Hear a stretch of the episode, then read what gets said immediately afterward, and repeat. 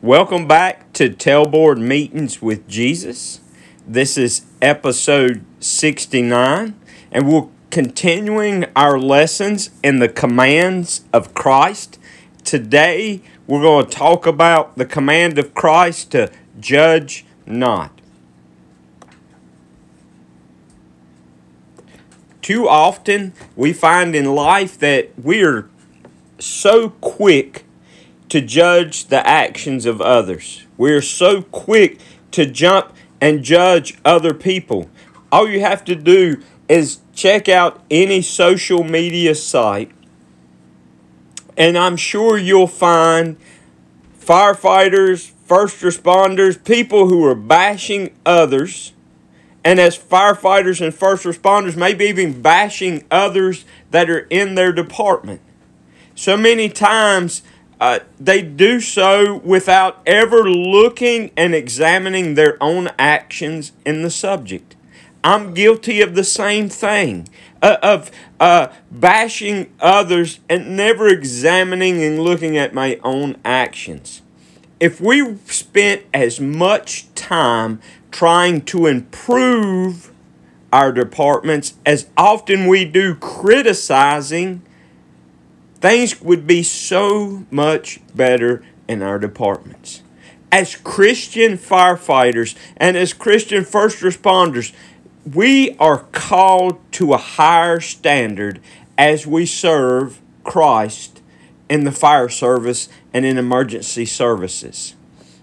Our words and our actions should reflect those of Christ. Are your words and actions truly ref- reflecting Christ. When we begin to reflect Christ, when we intentionally live out like Christ, then we begin to see real change and transformation in the fire service that we love so much.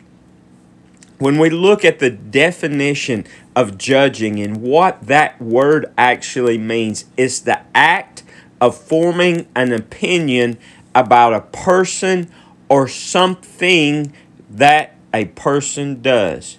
Judging can also be considered making a choice, judging between maybe two objects to pick the best.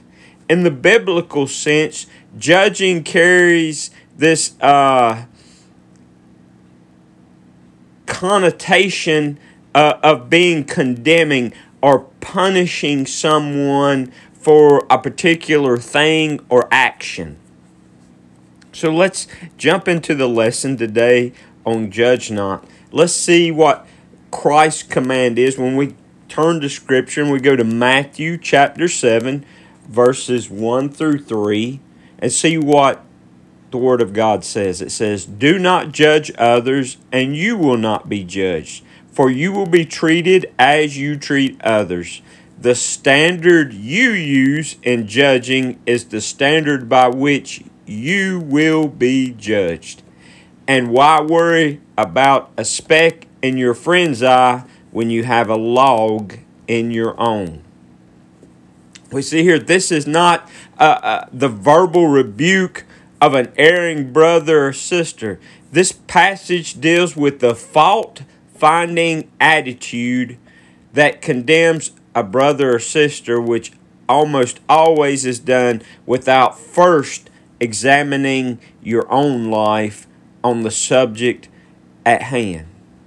This type of judgment here is also not the value type of judgment that one must make on certain issues of life, such as going and shopping, buying things, or choosing a local church, or picking a place to live a type of judgment Jesus has in mind here is the putting down of a person to build one's self up in the eyes of others. The hope here is that everyone will be treated the same or equal harshness that every that they treat others with. Divine retribution was a common theme to the Jewish culture of that day. The idea is that God will forgive those who forgive and judge those who judge others. Sometimes in Scripture, we're to make a distinction between believers and non believers. Here, there is no reason to believe that we are to judge people differently based on their beliefs. God calls us not to judge anyone else and remind us that He will judge our actions based on how we judge others. Now, there's a scary thought. We see in Matthew 7 3 through 6. And why worry about a speck in your friend's eye when you have a log in your own? How can you think of saying to your friend, Let me help you get rid of that speck in your eye, when you can't see past the log in your own eye? Hypocrite. First, get rid of the log in your own eye, then you will see well enough to deal with the speck in your friend's eye. Don't waste what is holy on people who are unholy. Don't throw your pearls to pigs. They will trample the pearls and then turn and attack. The point is driven home with this uh, word picture here. The possibility of this happening is almost impossible. The story forces the reader to examine how he or she deals with others. When Jesus the, uses the term hypocrites, it is a strong condemnation of someone who says one thing but yet does something completely opposite. We see in the parable of the unforgiving debtor in Matthew 18 23 through 35 says this Therefore, the kingdom of heaven will be compared to a king who decided to bring his accounts up to date with servants who had borrowed money from him. In the process, one of his debtors was brought in who owed him millions of dollars. He couldn't pay, so his master ordered that he be sold along with his wife, his children, and everything he owned to pay the debt. But the man fell down before his master and begged him, Please be patient with me. I will pay it. Then his master was filled with pity on him, and he released him and forgave his debt. But, man, but when the man left the king, he went to a fellow servant who owed him just a few thousand dollars, grabbed him by the throat, and demanded instant payment. His fellow servant fell down before him and begged for a little more time. Be patient with me, and I will pay, he pleaded.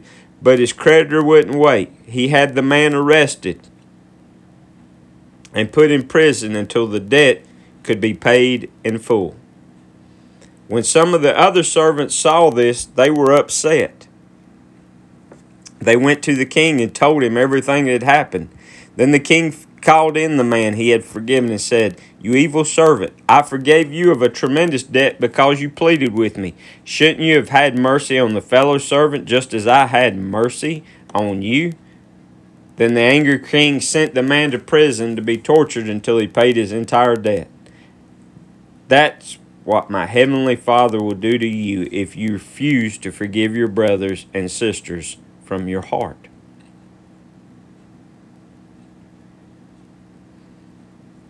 we see we are not to judge others, we're to forgive.